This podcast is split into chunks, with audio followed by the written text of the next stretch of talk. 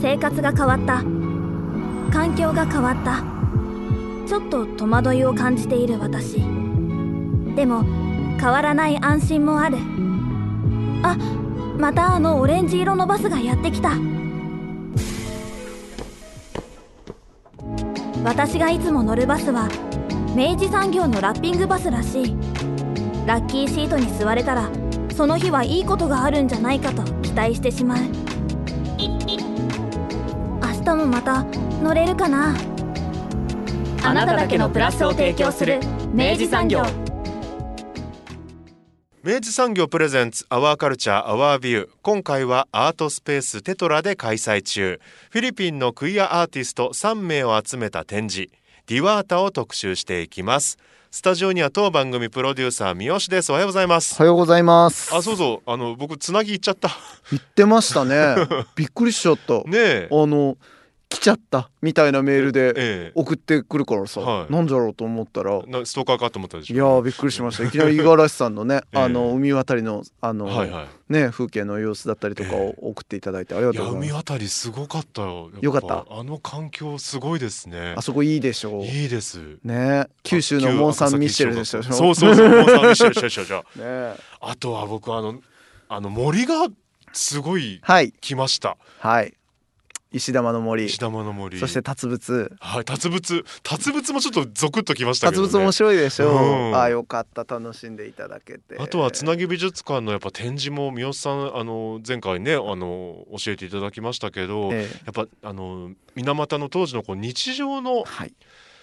写真がはいあることでっていうのがすごくわかりました。でしょうがよ、うん。ね。あの水俣のね実際のその写真だけではやっぱりこう、まあ名作たちなんだけど、うん。まあ、そこだけではちょっとやっぱり語り尽くせぬなんかその隙間みたいなところにこそ、うん。むしろ僕らが感情を乗せ込むやっぱ余地があるというか、んん。すごかったよねあれはね。すごかった。よかった見にいや行っていただいて。皆さん行ってほしいあれは、ね。魚とみかんがうまかった。魚とみかんがうまいんだ。まさしくそういう町ですから。あそこは魚とみかんがうまい町です、ねざっくり。いやでも本当すごかった。ちょうどねあの僕が行ってた日になんかマラソン大会駅伝大会みたいなのやっててなんか水俣中とか書いてたのかな？うんうんなんかゼッケンつけた選手が走ってたんですけおどう。つなぎの展示にうんそのなんかランナーの写真あったのよ昔の、えー、すごい。すごいリンクしてなんかすごい。うんなんかいろんな時代をこう僕はなんかこう漂っているような感覚にもなりましたけ時空どね。超えたね、うん。えー、そうですか。いや素敵な経験でした。直売所寄り道行った？行った。行ったね。行ったよ。きなこいきなり買った？買った。美味しかったでしょ？美味しかった。きなこいきなり美味しいんだ。い い時間過ごせますよ 皆さんね。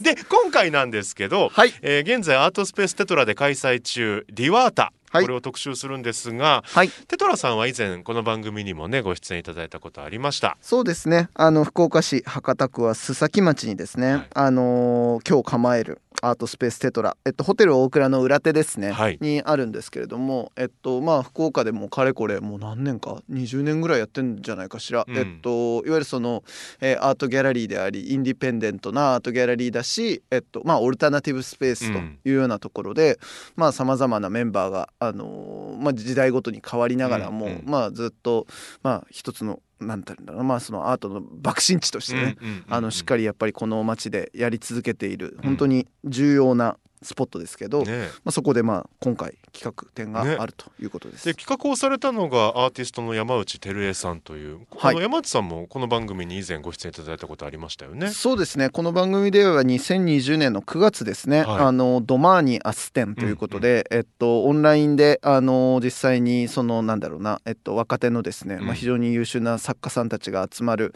あの展覧会の、まあ、オンライン展があったわけですけど、うんうん。まあ、それの紹介であのてるさん出ていただきましたし、うんうん。あのその後もね、えっと、九州で言えば、えっと、熊本の県あの現代美術館うんうんうんうん。のだんだん降りていくにも出展されてたりとか、まあ、それ以外も含めて、まあ、非常に精力的にあの活動されてある、あのやっぱご自身のそのやっぱりその表現活動としてのそのまあ甘のあの、まあ、海潜るその海さんですね、の、えっと、ものとあとまあその福岡とその朝鮮半島の間での海の中で、まあ、その天の文化と一緒にこう、まあ、掘り深めていくような、うんうんうんまあ、そのアプローチがまさしくなんか山内さんの個人史ともうん。響き合って、まあ、見事な作品をどんどん今作られていらっしゃる、うん。まあ、そういう作家さんなんですけれども、うん。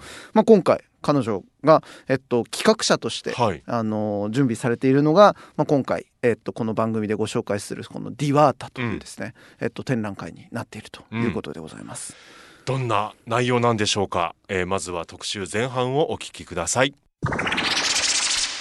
今回のゲストは作家の山内照江さんそしてアートスペーステトラから城野さんです。よろしくお願いいたします。よろしくお願いします。お。二人ともこの番組には2回目のご出演ということになるんですけど、はい。あのお二人でいらっしゃるのはもちろん初めてうん。ということになります、はい。であの今回ある企画といいますか、はい。えー皆さんにもご覧いただきたいものを紹介いたいただくんですがはい。まずはうん。照江さん。うん。照江さん企画なんですよね。はい、そうです。照江さんアーティストですもんね、はい、普段は、うん。えー自分が表現活動をしております。はい、今回は、はい、えーご自身の作品ではなくではなく、えーフィリピンのミンダナオ地方のダバオというところを拠点に活動しているラムボテーロを中心として制作された2つのプロジェクトを紹介する企画を、えー立ち上げました。ラム・ボテーロさん。はい。はい、これ人の名前ですね。そうです。はい。これはどういう方なんですか？えー、と彼女はですね、えー普段は、えー活動家と、まあ、フェミニストトランスジェンダーの女性としていろんな社会活動とか、えーコミュニティ活動とかに、まあ、積極的に携わってきた方なんですけど私も2015年16年とフィリピンに滞在した時に、えーその滞在アーティストのサポートメンバーとしていろいろお世話になった方なんですね。その時が出会い、そうですね、なるほど。じゃあまあてるさんとしてはじゃあもう数年来のまあ知人というか、はい。友人というか。そうですね。それ以降はまあ連絡を続けていたんですけれど、えー、一昨年ぐらいからそんな彼女が自分自身の人生の経験を表現作品に昇華するっていうことをし始めてで、えっと、一昨年2019年に初めて短編の映画を監督主演してでその次の年去年、えー写真プロジェクトの「ディワータ」というのを他2名のアーティストと一緒に、えー発表しました。なるほど。おじゃあ最初レジデンスで照江さんが言ってらっしゃる時はその表現はしてない状態だった？そうですね。あのスピーチとか、まあ、文章とかそういった表現が多かったんですけれどもともと独学でビジュアルアーツも学んでいるので初めてそうやって、えー、とビジュアル表現というか映画とか写真とかそういう作品を彼女が制作し始めたんですね。でちょうどコロナとも途中から重なってきている中ですごくあの日本よりおそらくすごい厳しい行動制限が課される中でも、厳しい状況なのに本当に完成度の高い力強い作品がどんどん発表されて、すごくその、えーパワーというか、うん。えー表現するぞとか、やっぱ自分をこういうふうに生きてきたんだっていうその外に発信していくエネルギーにすごく圧倒されて、それで私もこのエネルギーをなんとかもっと広く循環させたいというか電熱させたいなって、そういう場所を作りたいなと思ってこの度、えー企画を することになりました。すごい。ってことはあれですか？このラム・ボテーロさんが、まあ、日本で紹介される、まあ、アーティストとして紹介されるのはおそらくこれが初めてであろうと。初めてですね。すごい。それは福岡で。福岡ですよ、ええ。アジアの玄関口。口言いたい。ラムボテーロさんという方は、えーフィリピンのご出身。はい、えーダバオのダバオダバはい、オって出身で僕、拠点です、ね。多分つそんな存じ上げてないと思うんですけど、はい、どこなんですかダバオって。えっ、とフィリピンの南部にミンダナオ島というまあ大きい島があるんですけれど、一つメイン島の一つで、はい。そこの最大都市ですね。はい、まあだからちょっとマニラに対してのダバオっていうのはまあ東京と福岡とちょっと似ているなるほど。地方都市みたいな感じだと思うんですよね。うーん、やっぱマニラのい印象が強いし多分リスナーの皆さんもそういう方が多いと思うんですけど、うん。はい。ダバオはどういったとこなんですか？えー観光地ではない？観光地というよよりは実はですねあの、はい。結構日本の方がいっぱい住んでらっしゃるんですよ。実は。あのコミュニティもあるんですよね。私も行って初めて知ったんですけれど、うん。日本人会があったりとか、うん。そうですね。ちょっとちょっと。えー、あそそうなんだ。じゃあ、うん。全日本の方僕だけ僕だけのイメージかもしれない。はいマニラの印象が強いあでもいややそうだと思うよ。そうだと思う、うん。へえなるほどやっなぱ文化もちょっとずつ違ったりとか今まで受け継がれてきたものも違うものがあったりとかするんですかね？そうですね。やっぱり多島海というかあの島がたくさんある国なのでそれぞれの地域地方によってやっぱり風土からこう影響を受けた文化がうん。それぞれ形を少しずつ変えてうん。言語自体もマニラとかやっぱり皆さん知ってるタガログ語なんですけれどミンダナオの中南部は、えービサヤ語っていう、まあ、セブセブアノ語とも言うんですけれど、ちょっと言語が違ううん。っていうのもありまして、えっと、文化もやっぱり、えっと、南とマニラのあるルソンでは少し違うんですね。ううん。ん面ま白い。あそんな土壌が生んだ作家はい。ラムさん。ラムさん。はい、はい。具体的にはね今回そうですね、あのどんな作品になってるかっていうところでじゃあお話はい。伺いたいんですけど、うん。うんまず映画。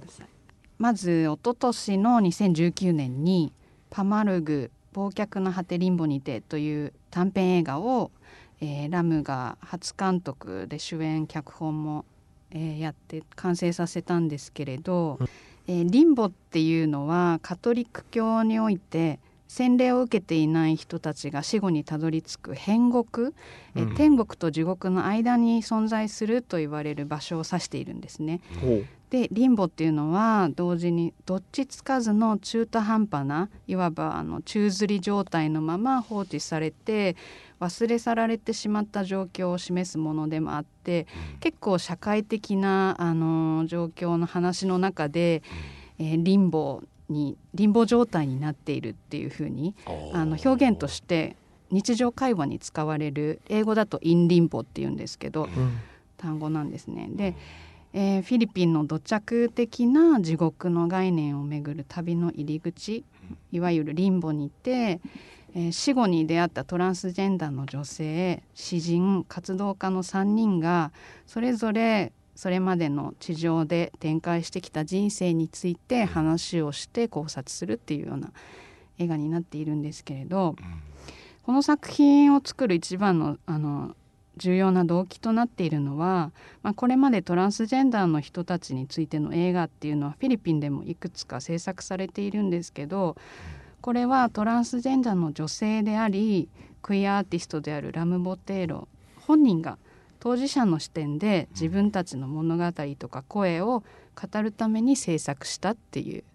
点がすごく重要なんですね。うん。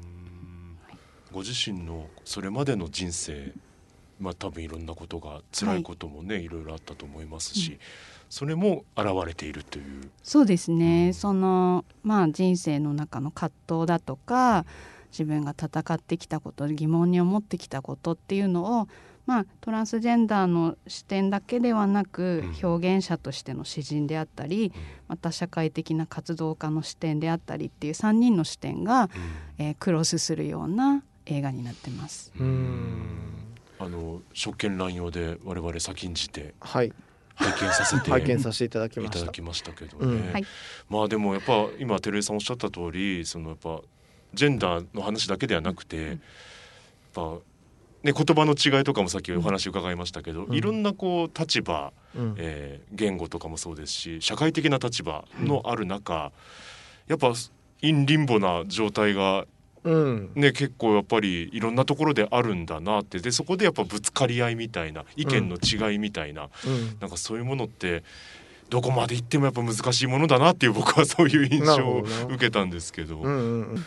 いやあの作品も拝見しましたけど、うんうんあの絵作りも含めて、うん。なかなか印象的なあの作品になってたので、はい。あのぜひねちょっと皆さんにも見ていただきたいんですけど、これはえっとこの今回の企画の中で実際に見れるんですかね？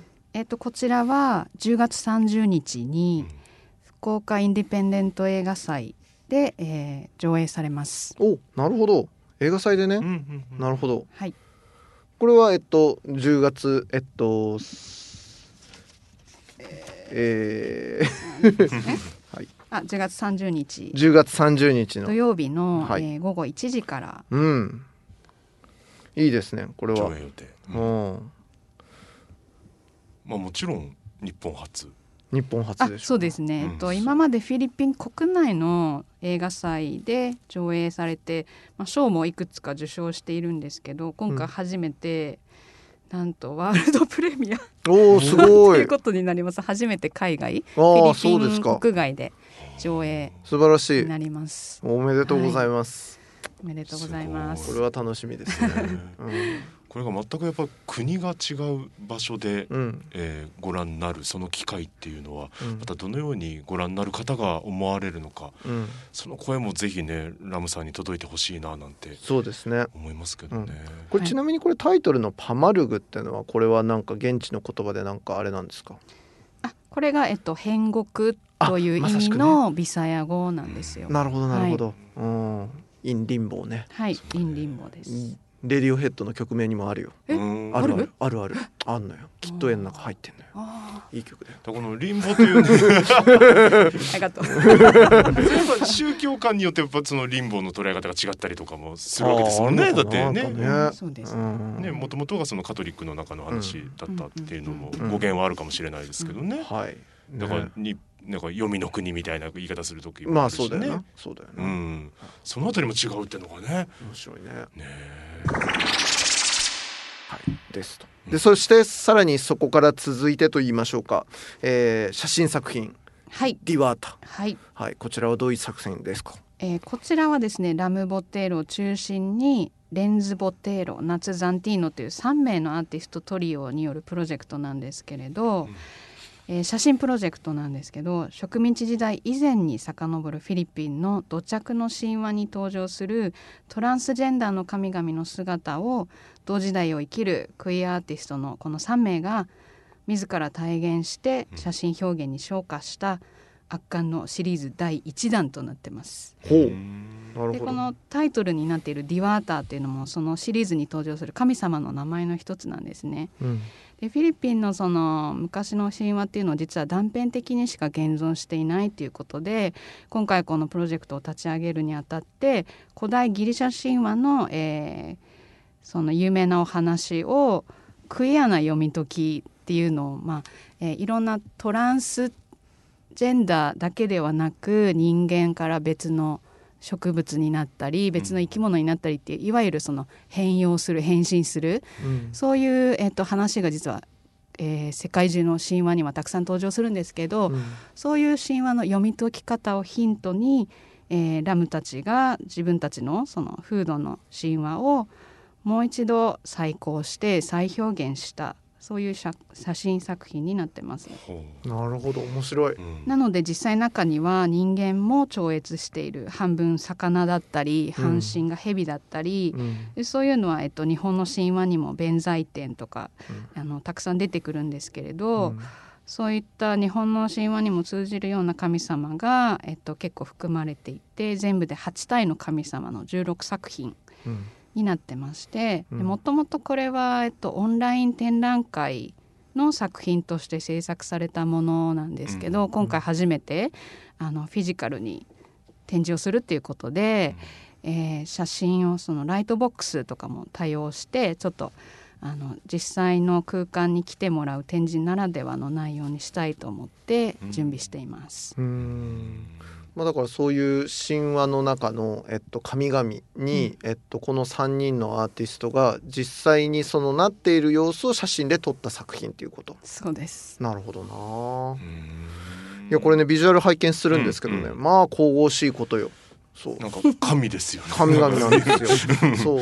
だしあのある種のやっぱりそのなんかそのトランスフォームしている、うん。ちょっと異形なるものみたいなもののうん手触りもあって。であのやっぱなんて言うんだろうな。あのここの世ならざるものというか、うんちょっとやっぱ超越した何かっていうあの非常に抽象的な何かにやっぱ感じるところがあって面白いなと思って見てるんですよね。う。ん。はい。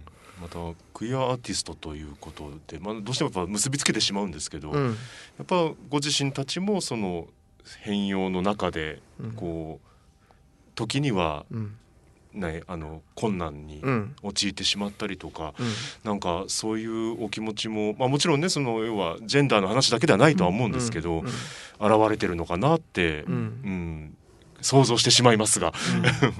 クイアっていうのはもともとなんか奇妙なとか、うんそういうまあ形容詞だったみたいなんですけれど、まあ、その定義がどうっていうことよりももともとその根底にあるのがカトリック社会でもあるフィリピンの社会の中でその規範の中で正常とされる範囲から逸脱した、まあ、異常な存在として扱われてきたトランス、まあ、ジェンダーの方だったり、トランス何々っていうそういう生きてきた経験がベースにあって、えーそこにはそのジェンダーだけじゃなくてやっぱり自分自身の内外に起こるあらゆる変化を精一杯受け止めてそこにいかに正直に生きていけるかっていう、えーそのエネルギーがどちらの作品にもすごい満ちているんですね。でその本当に熱量に突き動かされた表現力とかうん。完成度の高さに初めに見た時本当に圧倒されて、うん。まあ A から B に変容しているとか C になったっていうことよりも、その自分たちそれぞれが変化そのものを生きている存在なんだっていうその状態が常に続いているっていうことを、えー葛藤しているプロセスを表したのがやっぱ映画の作品の方で、その葛藤そのものもやっぱりどこかで楽しんでいこうよっていうエネルギーが形になったのが「ディワータ」という写真プロジェクトなんじゃないかなと思って、まあ、あの機会があれば両方の、えー表現を一緒に見て、えー、と経験してくださればなと思ってうんうんいや素晴らしいな。今すごいわかりやすい説明していただきましねた。ね。あの私あの僕これあのネットフリックスのですねあのドキュメンタリーであのトランスジェンダーの現在と過去と未来みたいななんかそんなタイトルのやつがあるんですよ。うん。でまあ名作と言われているドキュメンタリーなんですけど、うん。でそれ見た時にあのあなるほどなと思ったのが、まあ、その社会の中で今までそのトランスジェンダーっていうのは、まあ、とにかくやっぱりそういうふうな異形なものだったりとか要は必ず最終的には悲運をたどるものうんとして描かれ続けてきたのであると。なんだがえっとまあやっぱりそれを変えていくにはトランスジェンダーの人たちがちゃんと祝福されている状態のものを世にもっと流通させていくことからしか始まんねえんじゃねえのっていう話があるんですよ。でこれ僕すごい共感するところがあって、で今まさしくおっしゃってたやっぱその「イン・リンボー」という映画作品からのそのディワータへのそのあのい一連の流れっていうのはなんか割とそこに通じる話だななんてのも思っていて、やっぱり果たしてやっぱそのトランスしていく人たちがあのちゃんと祝福される存在なのであるというのをいい意味でその神話というモチーフも借りてきながら、うん。こう更新していくっていうのは、うん。なんかそこにすごいもうそれ自体がメッセージだなっていう感じがしたんですよね。うん。そうですね、えっと、ディワータのまあチラシに挙げているのがこれは私たちがいかようにも変化できることを祝福するものですっていう、あのラムからのメッセージを載せているんですけど、うん。これはまあどちらの作品にも通じることで,、うんでさらにそのジェンダーとかそういったあの枠組みを超えてその皆さんそれぞれがうん。それぞれの変化を生きている最中であるっていうことをうん。いかにえー祝福できるか楽しんでいこうよっていううん。そういうあのところまでやっぱ届いてほしいものなんですね。いやもうまさしくそうだよな、い、やこうもうコロナ禍のさあのいやそうよ。もねあの中においてはさもうな何も確定不不確定であるっていう中で、まあ、とにかくこの変化の中で、まあ、どうチョイスしてさあの結びつけていくしかねえかっていう腹を決めていった2年間だったりするわけじゃないですか。まあ、だからすごいその感じとやっぱりこの要はそのトランスしていく文字通りその要は変容していくっていうことが、なるほどそういうふうに象徴的に響き合うのかっていうのはなんかとてもいいあのなんかそれだけでも見る意味があるぞって言いたくなるような、内容ですね。ぜひ。うんいや素晴らしい。それがこの神々の神々しさにつながってるのかななんてねえ。思いますけどね。ねえ。いやなんかあのー最近結構そのなんだろうなえっとファッションのえっと世界だったりとかあるいはあのまあポップミュージックの世界においても、うん。結構こういう神々しさ演出みたいなのっていうのは、うん。結構その取り入れられていて、あのー K-POP とかでもね、うん僕の大好き K-POP の世界でもそうですしあのファッションも本当にそうなんですけど、うん。なんかだからねやっぱねここの辺のなんか表現みたいなものが、なんかそんなに要はなんかあのと遠くないというか、割とみんなの中ですっと入ってくる、いや単純にかっこいいとかさ、あのそのレベルで入ってくるものに、もうもはやなっている2021年でございますぞって感じもしますね。確かに、ね、なるほどな。ちょっと世界が違いますけどなんかトップコスプレイヤーの人たちを神って呼ぶじゃないですか。そっち。全然話変わりますけどいやなんか いやでもそういうことなんだろうなって。そっちな、うん、そっちな。いやあるよあるあるよねだから多分。やっぱそういうこう変容されてこう完成されたものに対してのこう憧れみたいな、ね。うん、なんかそういうのはファンの皆さん感じてらっしゃるのかな、変わりきった果てにやっぱりその崇高さみたいなものがまとわれていくのだみたいなのね確かに言えるかもしれない。これ本当にあのただの疑問なんですけど、はい、あのラムさんとレンズさんはボテーロなんですけどなんか親戚なんですか？あ兄弟です。あそうなんですね、はい、なるほどな。それだけでした。ごめんなさい、うん、これはでもえっとじゃあそのテトラでえっと実際にこれはあの展示するとなるとどんな形式で展示していくことになるんですかこれは、えー、写真プリントの、うん。えー、作品とあとは大型と小型のライトボックスを併用して、うん全16点を、うん、まあ、展示するっていう内容になってます。なるほど。これ作品は、えっと、もう写真作品だけ。でなんかそこ以外に例えばなんかその読み物だったりとかキャプションだったりとかっていうのはなんか入っていくんですか？そうですね、えっと、それぞれの神様についての背景や説明も、うん、えー、日英でつけますし、うん、あとは、えー、先ほどの映画作品のトレーラーだったり、関連の資料も同時に展示しています。なるほどな。なんかお話を聞くだになかなか結構その普段のテトラの展示からするとちょっと気合が入った感じになりそうですけどジョーノさんこれはどんな感じですか、はいそうですね、まあ、今回ももともとその半年ぐらい前だったんですけど、うん、ちょっとまあ企画を全体的にテトラの1年間を通してのプロジェクトをちょっとこう整理しようと、うん、でまあ、具体的にどういった展示をするかっていうのは、まあ、まずアイデア出しからだろうということで、まあ、メンバーが今全員で約10名ちょっといるっていう状況なんですが、まあ、それぞれに企画を出してもらってで、まあ、過去のメンバーだった あの山内さんの方にもちょっと声をかけさせていただいたら、うん、ちょうどそのインディペンデント映画祭の話が出てると、うん、で、まあ、こんなアーティストいるよっていうあの URL を送っていただいてであもう見る限りものすごくクオリティの高い作品。で、まあ、ちょっと私もそんな映画得意英語得意じゃないもので、まあ、Google の翻訳を見ながら読ませていただくと、まあ、割とこうすごくその。アーティストとしての、まあ、クオリティももちろんそうですが、まあ、やはりちょっとこう作品にまあ問題意識だったりとかそういったものだったりとかプラスその物語性とか、まあ、そういった複合的にく、あのー、絡まったようなものがすごく面白いなと、まあ、すごく直感で思ったんですね。うん、でまあこれではあのやはりちょっと海外からアーティスト呼ぶっていうのもちょっとなかなかこのコロナ禍真っ只中ですので、まあ、難しいだろうというところでではちょっと一旦ある程度とはいえ予算が必要だということで、うん、まあ、FFAC さんの方にあの申し込みをさせていただくという前提でちょっと企画を練っていこうというような形になってます。でまあ企画はもう山内さんの企画そのものと。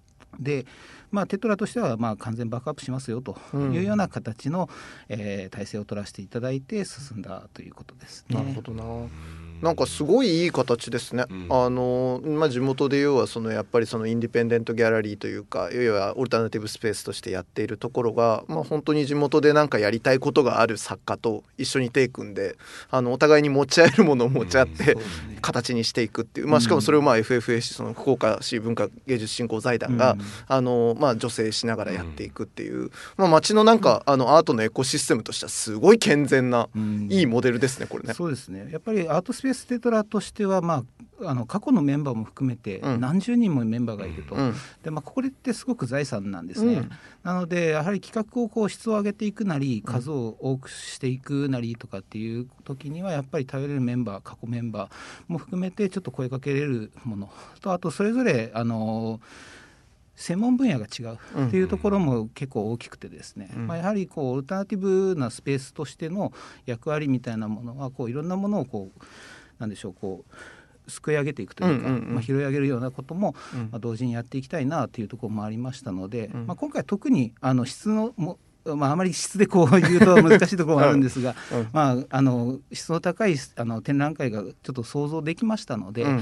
まあ、特にここにはちょっと注力して、うん。まあ、あの予算をつけていくような形を取れたらなというところでうん。動きを取らせていただきました。ね、いやなんか明らかにそのもうテトラが第2シーズンに入っているという感じというか、まあ、今まで本当に自前でしっかりやっていくっていうところから少しずつそうやって手を開いて、うん。あのみんなをよりよりそのみんなと一緒にやっていくっていう、うん。なんかこれはすごいいいなって思いましたね。うんこれあの今後まあこの要はフィリピンの作家たちをまあこういうふうな形でいやい展覧会一緒に作ったっていうことから今後その現地のそのシーンとまあそのテトラも含めてなんでしょうけど、交わっていくようななんかその計画だったりとかっていうのはあったりしますか？やれたらなでもいいんだけど。まあ、現段階では一応、あの実は展覧会の、まあ、このフライヤーには載ってないんですが、うん。まあ、一応11月の2日あ3日 失礼しました、うん。3日にあのちょっと実際にフィリピンとオンラインでつないだトーあクイベントをまず、うん。まあ、やるんですね。うん。でまああの出演者はまだちょっと実はまだ決まっていない、はい。確定していない状態ではありますが、うん。まあ、割と聞き手も面白い方をお。呼べるかなというところになってまして。素晴らしい。でまあこれをきっかけにですね、まあ、実はあの今回のプロジェクトですごく面白かったのが、うん。あの私がフェイスブック、うん。まあ、もしくはインスタグラムうん。などでちょっとこの関連のことをつぶやくとですね、うん。フィリピンのあ方から「いいね」がすごいすごい。へえ。でやはりちょっとそこを覗いてみるとですね、うん。結構それぞれあのアーティスト面白い表現をしている写真なんかがすごくいっぱいあって、うん。まあ、これをきっかけにこう継続して続けていければなという、うん。まあ、こあくまでこう野望としてがいやいいじゃないですか。はありますね。そうそうそう、はい。野望は口にしていかないとね形にしないと。それとあうん。と今回のあのディワーターの展覧会実現したことで、うん。このあのトリオのプロジェクトももっとあのシリーズを今後継続していきたいっていう話がスタートしているっていうことなので、うん。まあそちらも追ってうん。またシリーズ第2弾とか、うん。あの紹介していきたいし、うん。あのぜひぜひねあのいつかはアーティスト、作家本人たちにも来てもらって、うん。展覧会をしてもらうっていうような機会も設けていけたらなと思います。いやー素晴らしいじゃないですか。そうか第一弾ですもんね。第一弾だよ。第一弾。始まりが今回ってことは続いていく可能性はもちろんあるわけでね。いや僕はもうどうしてもね、ええ。こういうあのあの聖像なんていうんだなそういう聖なる像としてのさ、うんうんうん。なんかこういうあのアイアイコンみたいなね、うん。作品を作るあのアート作品を見るたびにい。はいつも思うんだけど、うん。いやこれマジで本当に2000年後とかよ、うん。3400年後ぐらいにさ、うんうん。ポロッと宇宙人みたいなやつらがさ これ見つけてうん。あこれはフィリピンの歴史的な神の姿であるとかって言ってさ、うんうん本当にこれがそう通っちゃう可能性って可能性絶対ゼロじゃないからね。ないよね。いやなそういうのが楽しいんだわ。私すでに僕らはそういう経験をしてるのかもしそうなんれないし、ね、だよ。そうなんだよ。僕らがやってるのも結局歴史ってそうだったりするからさ、うん。うんうんだから大いにこれはあり得る話なんだよ。残しましょう。残しましょう、ね、ボテロシンがいつか、続けましょう。残しましょう。ね面白いんだよな。ね確かにフィリピンの神話とかも全然僕は存じ上げてなかったので、ね。いや今回も翻訳してるんですけれど ものすごく詳しくなりましたけれど、ええ。あの分かりやすくなるべく分かりやすくあの訳してますのでぜひこれを機会に、うん。あのそしてまたね日本とかうん。他の自分の地域だったりの神話もうん。またなんか目をあの向けてもらえたら面白いんじゃないかなと思います。そしてなんかまあテレビさんまああのもうすでにアプローチされてるかもしれないけどやっぱうん日本でとはいえやっぱそういうさあのフィリピンも含めてその東南アジアの民話とかさそういうのを多分研究してらっしゃる方とかってきっといるだろうから、なんかそういう方たちにも届くとはい。なんかねああこれあの話ですよとか、うん。なんかこの作品ってもっとこうですよねみたいな話とかがどんどん出てきそうで。はい。やっぱ本当これ一回やっぱ日本に持ってこれたっていうその要は全く未上陸だったものがはい。持ってこれたっていうことは、うん。やっぱそういういろんな可能性をはらむなと思って、いや聞きながら本当にワクワクしてあの、はい。とても楽しみなプロジェクトだなと思って聞いておりました。ご苦労たくさんおありだったんでしょうけどね。え え現在進行ご苦労 ongo ing で、はい、 ongoing ご苦労です。はい。です。あぜひ通してねやっぱ limbo と一緒に in limbo と同じくはい流れではい楽しんでいただきたいですね。はい。楽しんでいただきたいですねって言っていいんですよね。あいいですいいですもうね本当にそれが一番なのではい。これテトラでじゃあそのディワータっていうのはえっと何月何日から何日まで開催されますでしょうか？えっと、2021年の10月の23日、まあ、土曜日から11月7日の日曜日までで時間は15時から20時までとなっております会期中はお休みなし。はい。おやった、うん。安心して入場無料で。入場無料、はい。ねさせていただきます。これは行くべし。よし。ね。すごいよ、一応あのフォトブックも実は販売する予定なので、まあ、そこはちょっとあのアーティストさんの支援ということで、うんああまそうですよね。あのはい。ご購入いただ第2ければと。弾に向けてのファンドレイジングでもこれビジュアルブックとしても非常にだって、うん。なんだってビジュアルがめちゃくちゃよくできてるからさ、ん。ちょっとそれは手に持っときたいものでもありますわね、ううん。んいやー須崎町にフィリピンがやってくるよ。楽楽しみですよ。すごい観光物産展みたいな言い方しましたけど。国みたいなめっちゃ物産展感あったけどね、はい、須崎町にフィリピンがやってまいります。はい。お楽しみに。ということで。でまあこの経験を通してまたこの3人のアーティストがうん。何を思っていただけるのかっていうのもちょねっと追って聞いてみたいないやたくさんだから日本の日本からのフィードバックをお届けしたいですね、うん。なんかそれはあのもちろんその一般のお客さんもそうだし、あのいい意味でそのトランスジェンダーのその同じあのねやっぱりその世界を生きている人たちとしてあのそれも届けられるときっといいだろうなとそうかですね。思ってはい。ね。いやいい、うんいい、こういうね。こういうチャレンジがねこの街でたくさん起きるべきなんだよ。ね本当ね。いやもう最高だよ。応援したい。でもうこれもう明確に多分聞聞いてしまうんですけどこれただやっぱりトランスジェンダーの問題に多分引き寄せてしまいがち引き寄せすぎてしまいがちな方も多分多いと思うんですけどそういうわけでもないってことですもんね。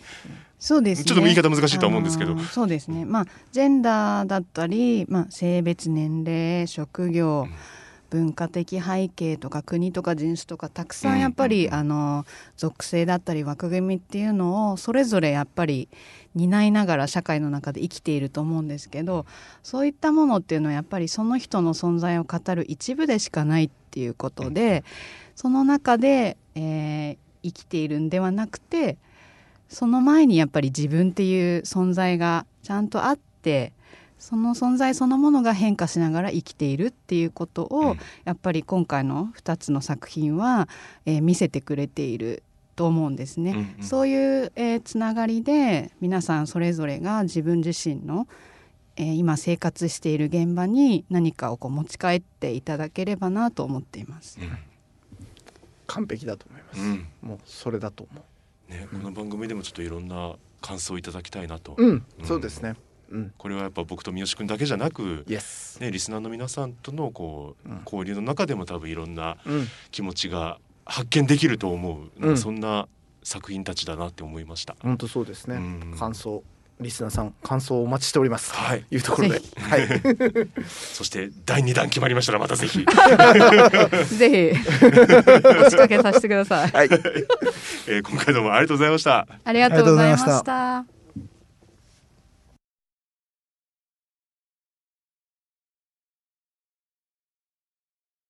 お引越しに伴いガス電気を使いたいまたは止めたいとお考えのお客様。お引越しが決まったら明治産業へご連絡を。アプリからでもインターネットやお電話からでも24時間いつでもお受け付けいたします。お引越しのガス電気のお問い合わせは明治産業までご連絡を。